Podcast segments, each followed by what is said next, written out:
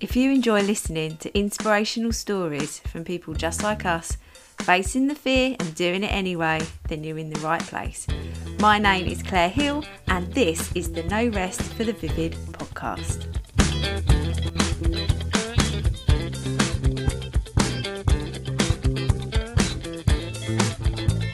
Hello, welcome to the No Rest for the Vivid podcast with me, Claire Hill, your host. Uh, this is episode eight of the Warrior Wednesday series, and I have the amazing Becky Ray here from Culture Kick. Um, I'm so happy you're here, babe. Um, for those people that don't know who you are, do you want to introduce yourself? Welcome. Thank you. That was a nice warm welcome. So, my name is Becky Ray. I am the owner of Culture Kick. Um, we've been running for about three years now, and yeah, happy to be here. And what do you do at Culture Kick? Kick. So I couldn't see that then. Okay. Culture Kick. What do you do with your? So we work? we partner with leaders, mainly from high risk organizations, um, to help them to create a high performing culture. Oh yeah. And what is a high performing culture? Well, you know, everyone, I mean, everyone's got a story or a friend that's like, oh, work, so rubbish, it's so boring, I've not got what I need. Work doesn't have to be that way. There are some awesome companies out there doing some incredible things in the world with with incredible people, but often we're not setting those people up to be successful. Most people want to get up in the morning and go to work and do what it is they're an expert in. Um, and businesses can create a culture where people have got what they need and they can kind of just lift them off to go and do what it is and they'll do amazing things if they've got um what they need to be yeah getting stuck in getting stuff done Love it. I couldn't agree more. We've both got a very positive attitude with this sort of Hmm. kind of thing, haven't we? How did you fall into this kind of work? Because it's quite a niche work, in and especially with the the industry that you Hmm. work in and the companies you work in. How did you begin that journey? so i started my life um in overalls driving a white van um i used to fix forklift trucks so i did an apprenticeship and then i was an engineer for 10 years so what that means is i can really empathize with kind of the frontline worker perspective because i've been in those fast-paced operational settings where something's broke and it's got to get fixed because production has has stopped. So I understand that kind of dynamic environment and I and I love it and I really thrive in that environment. And I've seen firsthand where if people have got what they need and the system surrounds them they can get stuff done and they can be incredible and their business can be successful. But I've also seen where it all just falls flat on its face. So I can really empathize with the worker's perspective. And that's what I like doing is bringing the workers' perspective and their frustrations to the to the plate of the leaders to say, actually, this is what's happening in your business. Because often there's a disconnect between the leaders, and they've got all good intentions to run their business suc- successfully and efficiently and get stuff done. But there's often a disconnect in the perspectives and the reality. So when you when you were working in those industries and you were, you know, driving your van and you're in your overalls, did you recognise there was potential for um, a change or a different way to think, or was it something that you learnt? You were like, oh my goodness, is literally all the light bulbs have gone on. Yeah, so obviously looking back, it's easy with hindsight to see those connections. I then, after being an engineer, moved into health and safety, but kind of more traditional health and safety, again, in high risk industries, helping businesses to kind of recover when they've failed. And then I kind of realized then that there's another way to do it rather than just telling people what to do, having a big list of rules, um, setting people up and giving people what they need, and then letting them do what they do best is important. So I kind of merged into where I am now in the sphere of culture change through both my engineer and operational background and then in health and safety because I understand that side of the business. what do you think is so important for leaders if they're looking at potentially working with you in that way? Where are those leaders in their mindset for their organization and how does your work what is what are the sort of um the pillars of your work and how they how can they impact their organizations? Yeah so i think organizations i work with typically are already in a good place. Mm.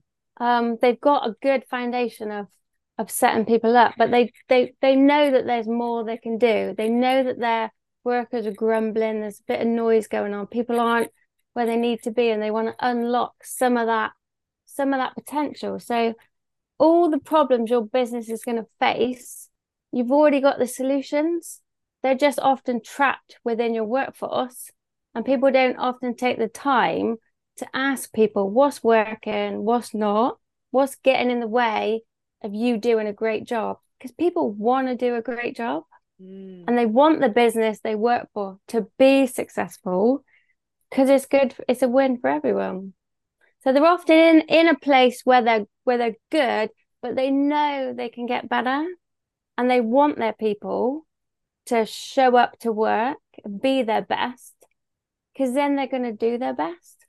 Mm. so i've kind of got five pillars if you like to our kind of high performing culture structure.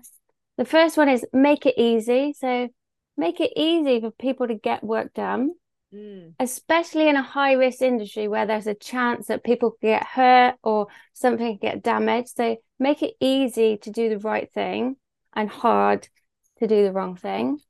The second one is speak up. So, like I said, your people have already got the answers and the solutions. So, allow them a, a voice to speak up and create that what we call psychologically safe environment where people can speak up and share their thoughts and ideas and concerns.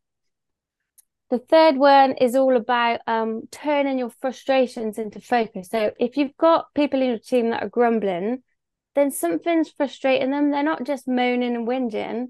There's something that's stopping them getting getting their work done successfully and efficiently. So turn those frustrations into a focal point to do something about it. Declutter, take some layers away Take some things that are not adding value away.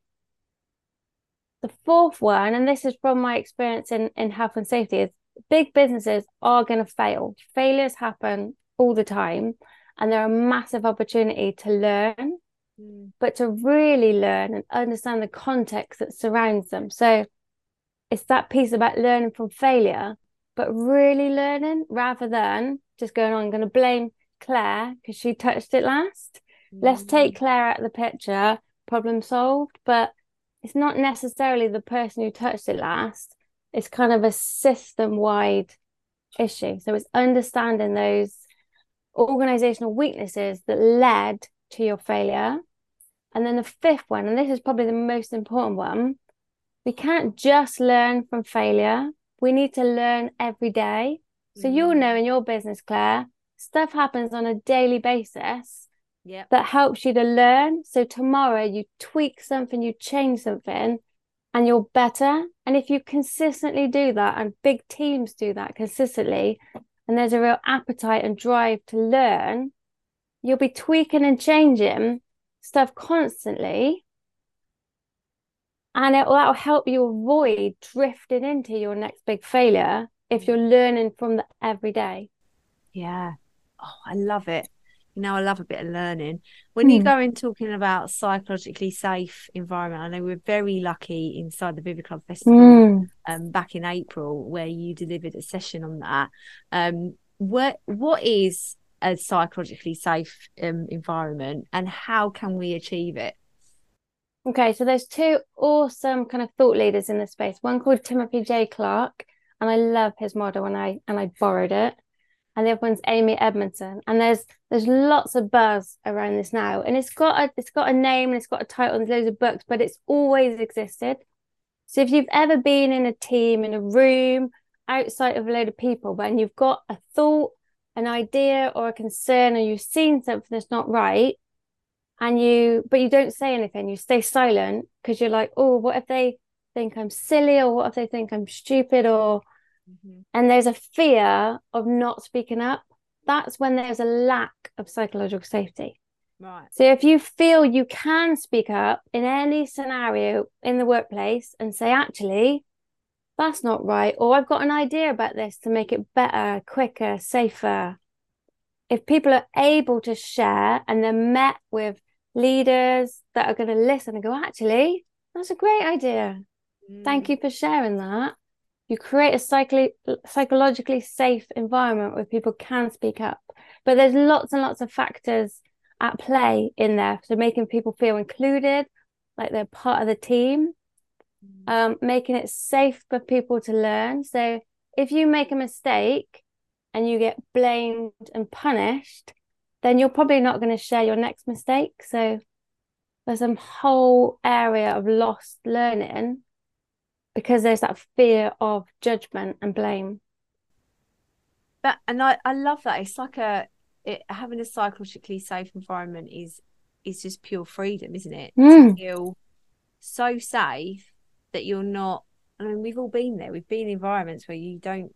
Yeah. I think everybody who's listening can identify with a lack of a psychologically safe environment, and how I remember being in those situations where I knew that an idea wasn't going to go well, or I didn't feel that um, my colleagues were being as proactive as they could have, and it could have and obviously this when I was working in schools um, as well as safeguarding vulnerable adults and stuff. It's like that that element of you you don't want to rattle people, and not many people like the black sheep that speaks up. We will say that's not really going to fit, or if they ed- like for me, I would advocate for a student and then be like, but that's that's not what we need to do, and and I wasn't very uh, popular in my in, in any team I've ever been in mm. because I'm always the one, even if I don't feel psychologically safe, I, w- I would always pipe up. But um, I know there's so many people that wouldn't, they don't mm. say anything because it's too unsafe for them. Yeah. And that's such a shame because if you're a business owner and you're hiring people, you're hiring smart, intelligent, experienced people that are experts in the field, they are going to see things in your business that you want their perspective on. Mm. So if mm. you're not creating a psychologically safe environment, you're losing that expertise and that experience. They may share it with someone when they're getting a coffee, but it never gets the the the ears and the platform it needs for it to take off. Yeah. But equally, not every idea that comes from your workforce as a business can you put into play, and that's mm. okay. Nobody's got an infinite pot of money and resources but you still want to welcome those ideas but as leaders leaders need to go back and say thank you for that idea it's incredible right now it, it's not a priority for us for these reasons and justify your decision making but we'll park it over here because maybe in six months time it might be the right time for it. So people then go actually yeah i get it. And then they still feel able to to do it. Because that's one of the defenses we get when we start to introduce the notion of psychological safety is well we can't i can't do everything about everybody's idea. And of no. course you can't.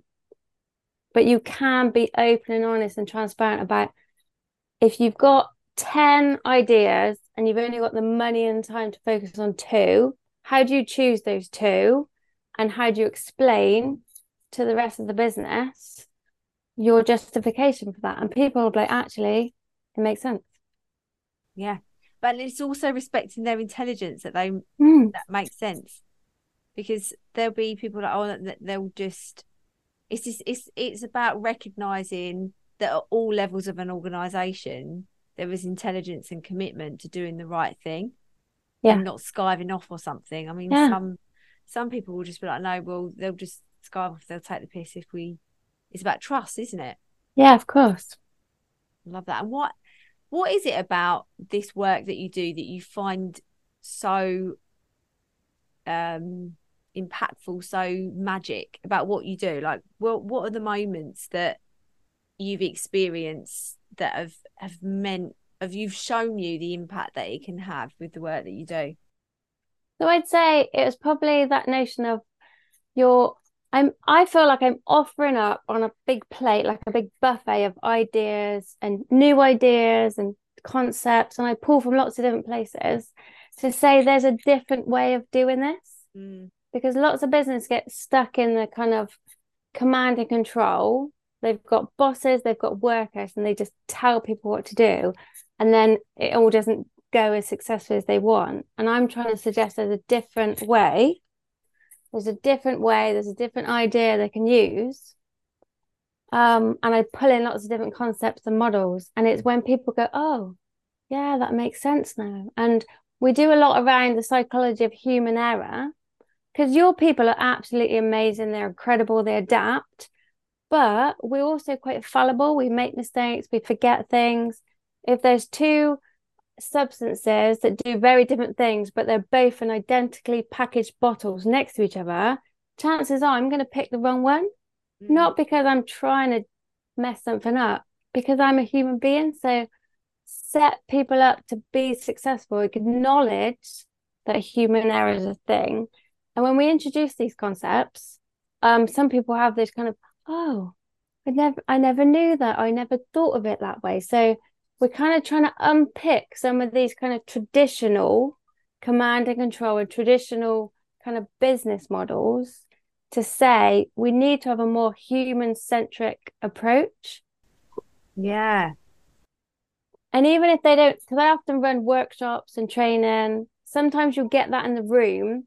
And sometimes people will go away and you've sowed a few seeds in their brain and they'll come back to me and go, actually, that does make a lot of sense. And I now did this when I set my team off for the next project. And, you know, it made a massive impact.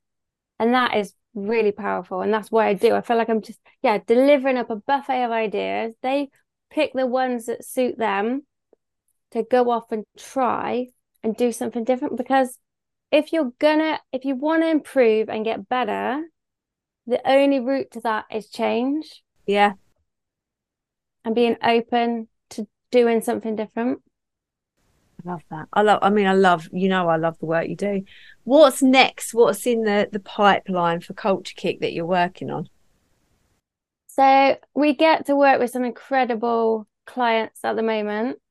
Um and there's loads of things we're doing, but I'm trying to build kind of a more tangible structure so that I kind of pick it up and demonstrate to people what are the key elements of a high performing culture. And the five pillars I explained earlier, and we're going to shoehorn all our exciting little bits and tricks and bobs that we that we do into that. And then organizations can scale that up or scale that down to suit the kind of organization, team, or flavor of stuff they want to do. If they just want to pick one bit up and go, actually, I really want to focus on learning from the everyday, then we can go in and help them do that. And we can be a fresh pair of eyes in your business because lots of people get stuck looking down and in, and we can help them kind of lift their heads up and see the bigger picture and the context and go, there's a lot of stuff going on over there. You've been focusing on this bit. And they're like, oh, yeah. Yeah. Zooming out. Yeah. Zooming out. We've been doing a lot of a bit of that with your business, haven't we? With the, yeah. the work we, me and you do together for it um because you've been in the Vivid Club since the beginning of March. Yeah. Um, it was your birthday, wasn't it, when you joined? Yeah. I always remember that. Um, so why why the Vivid Club? Why did you join, and what where were you at that point that you felt that the the Vivid Club was something that you wanted? So I'm lucky enough to know another member of the Vivid Club, the wonderful Jo. Yeah. Um, and I was going for coffee with Jo one day, and she was just like a new woman. She was focused. She had. She was assertive. She was like, "I'm doing this. I'm doing that, and I've done this bit of training with Claire, and I'm doing this in the Vivid Club." And I was like, "Whoa, tell me all about this," because she came across as a new woman, as a new business owner, and I was really inspired. And I was like, "I want a piece of that." So I joined the Vivid Club, and at the same time, I also started one to one coaching with you. So I think I've had a, a very unique experience because I'm getting the best of both worlds. So the Vivid Club is just like a tribe. Like as human beings, we want to belong. And we've naturally got different groups we belong to our our friends, our family, our school, or whatever you do, Zumba or whatever. But as business owners, especially if you're there's only a few of you in your business, or even just one of you in your business, it can get lonely and a bit daunting. Mm. So now I'm part of a tribe of incredible business owners, all doing very different kinds of businesses, but we're kind of all together. Yeah. And it's very psychologically safe. Like we can learn and we can grow together. There's no judgment, there's no blame. Everybody lifts each other up. And because I've worked firsthand with you one to one, I know you're at the helm of the Vivid Club and you're lifting everybody up. But also, in the same way I do in my workshops, you're getting people to hold the mirror up to themselves. Mm. And I often do that with leaders. And it is uncomfortable to kind of hold the mirror and go, what am I doing? Or what could I do differently? Or what have I got that's getting in my way? Mm. Um, and that's what you do so amazingly. So we had a workshop yesterday. Yeah. And Vivid Club members come on, it's like group coaching. Some people feel really daunted by it, and some people get really brave and go and start talking. And everybody's got their back. But what you do so well, Claire, is you say, actually, you're saying that, but what about this? And you challenge and you nudge.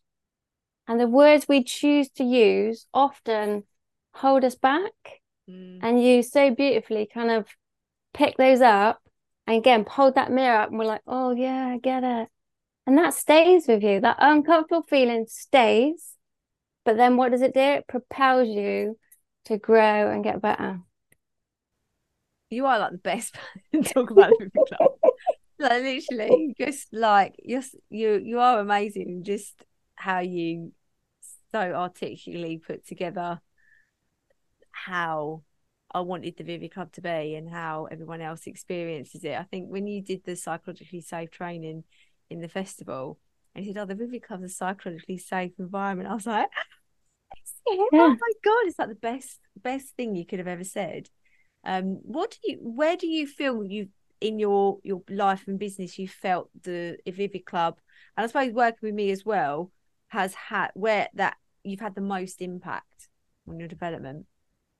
So I think, and this is kind of my third question you set me up with. What do I know now that I oh yeah didn't know ten years ago? This is it. So self belief. Mm. So self belief now is my superpower. Yeah. And I know I can do anything if I believe in myself and I love myself and I actually like myself and I want to spend time with me. Yeah. And I know that what I'm doing is full of good intentions. I'm trying to help people, trying to help businesses. That's what my business model is about. And I believe in that. Yeah. And there's nothing there's nothing wrong with that. I think as as people we're told to be modest and humble and not blow your own trumpet. Um but it doesn't mean you're arrogant or cocky if you've got self-belief. No. No. And I'm I'm full into that. I completely stepped into that lately and it makes me feel yeah, unstoppable. We did a lot of work. We had a one-to-one meeting yesterday as well about your your big goals and and um, you changed me a little bit as well, didn't you? Which I appreciated. But the you when this morning when we've done a little voice notes, which is what you do when you work one to one with me, and you said you know I, have just I, have got to believe in myself but when it's so big mm. you just have to believe in being able to take the next mm. step and sometimes i think we can become and that's where this new third planning model comes into its own because it's just weekly focused you just got mm. to work on that one week but know that that week leads into your clarity objective that leads into these bold goals that leads into your dream of the year and also you you doing some work that um on what does that dream of the year actually look like? How does it feel? And knowing that that's what you're trying to get to. Mm. um i think i've lost my thread just then. Oh bugger. I lost my thread. Oh so i talked about the oh yeah that's it. So we're going back to your self-belief. Yeah. It's believing that you can take that next step. And that's yeah very achievable. That's that feels good, doesn't it? like, oh, yeah, I can believe this. I don't have to believe that I can achieve the big dream of the year yet, but you might not until you get to like ninety percent of the way. Mm. but you can get to the one percent and then moving forward and just believing Yeah. you can take that next step. Yeah, it's awesome. That's good. So you you're glad you joined the Vivid Club then? Yes, definitely. And I don't see myself leaving anytime soon.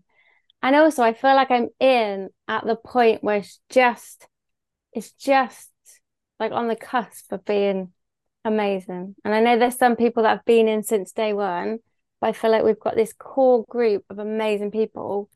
Um, and there's, yeah, there's no stopping us now. And it's what's nice, and we've got like a WhatsApp group as well, and we communicate on different platforms, is that it's so nice to see everyone else being successful Yeah. because that envy of like, oh, she's doing that or he's doing that, you turn that into inspiration Yeah. to then fire you up to say, if that person can do it, then then I can do it.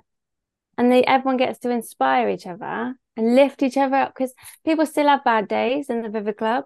People Yeah. have moments where they doubt themselves. Even with people with strong self-belief have wobbles. But then what you do with that is important, and you've got the backup of these fellow business owners. And also the support around you of like I'm not an IT expert or an, a finance expert or where do I go to get stationery? Like all these jobs you have to to also do, all the hats you have to wear as a business owner, someone else might have had that problem or have an avenue they've tried, and you get to lean on each other there. So we're all extensively experts in lots of different things, and combined, we can take on the world. Yeah, why not? Shall we? Do it. Let's become the best. We are the best membership in the world. Um, definitely. I don't want to be the biggest. I think it just lose the magic. We're definitely the best. yeah. hundred percent the best. Uh, and we've got the meetup in two weeks, Yeah. and you get as well a CEO day, Yeah. in person VIP day with me, Yeah. Incredible. just on your business for like six, seven hours. Yeah. And I was explaining, I was I was on a um with a client last week and I was explaining that I've got a coach. Um and in the same way as like if you're like the best athlete you are, if you're the best basketball player, you've got a coach and a mentor. Um if you're at the peak of your game, you've got a coach. Um and I think there's a misconception if you've got a coach or a mentor, you're just starting out and you're just finding your feet. But what it does, it just amplifies everything you're doing. Yeah. And it's, yeah, I feel like my self belief is 100% strong now, but I know I've got your backing um, to go even further and your expertise. So can't recommend you enough. Thanks. You are like you do recommend me a lot, and I do really appreciate it. Um, yeah, very grateful for you. So, what? So you've answered the question I've asked. That's No. you, you tell yourself to have more self belief, or that you ha- will have the self belief. No, just the power of self belief. Oh, I see. Right. Yeah. And what it can do to you just day to day. Yeah. Love it. I could talk about self belief all day long. Yeah. Uh, where can people find you, my love?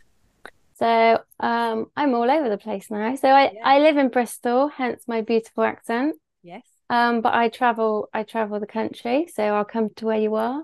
But you can find me on the World Wide Web at www.culturekick.com. And you can find me on LinkedIn. I spend a lot of time on LinkedIn. Yeah. Um, but I'm also on Instagram and I just joined TikTok because that's where the cool kids are. You're cool as well. Yeah. You're welcome. But no, I want to put I want to put stuff out there that people find useful and go, oh, that might be useful in my business. Um, and I'm just trying to make this stuff accessible and simple, and to get more people have these aha moments to go, actually, we could do it a bit different, and people don't have to be so miserable at work. Yeah, imagine the joy, the joy that you can show people of how to work. It's just massively impactful, but also not only for them and the organizations where they can make more money, be more efficient, be more productive, but the people that work in there and their families. Yeah. It's just a big, great joy cycle of joy. Yeah. Definitely. Thank you so much for your time today. I Well, thank really you. appreciate you coming on. Thank you very much. Well, I'll speak to you later, literally. Okay, thanks. See you later, babe. Cheers. Bye. Thank you so much for listening to the No Rest for the Vivid podcast, written, produced, and hosted by Claire Hill, and music has been composed by my brother, Phil Whitler.